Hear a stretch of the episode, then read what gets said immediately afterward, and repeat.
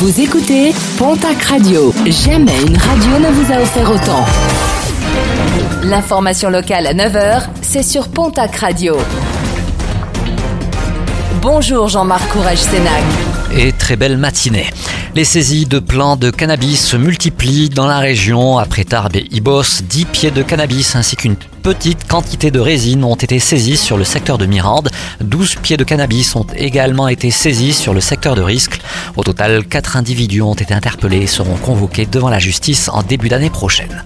Le département des Hautes-Pyrénées, désormais classé en zone de vulnérabilité élevée en raison de la circulation active du coronavirus, de nouvelles mesures ont été prises et sont applicables dès aujourd'hui. Parmi elles, le port du masque obligatoire de 9h à 19h dans la zone commerciale du centre-ville, ainsi que de midi à 15h et de 18h à 2h dans le quartier de l'Arsenal à Tarbes.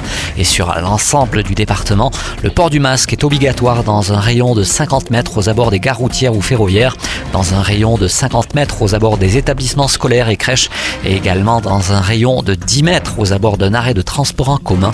La préfecture promet aussi un renforcement des contrôles de police et de gendarmerie pour imposer le respect de ces mesures.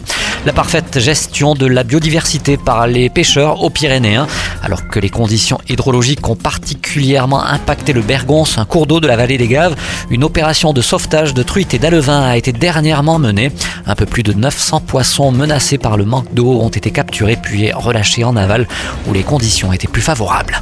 Un mot de sport, de rugby, quatrième journée de Pro D2, victoire de Biarritz à Rouen 16 à 23, défaite en revanche de Mont-de-Marsan à Colomiers 22 à 17. Toujours en rugby national, lourde défaite du Stade de Tarbes Pyrénées Rugby à Bourgoin-Jallieu 52 à 5.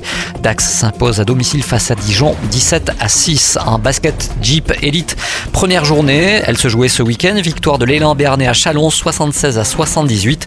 Paula Ortez qui joue ce soir au Palais des Sports de Pau face à l'équipe du Mans dans le cadre de la seconde journée du championnat. Premier rebond programmé à 21h. Et puis en football, match nul et score vierge 0 partout dans la Somme entre Amiens et le Pau FC.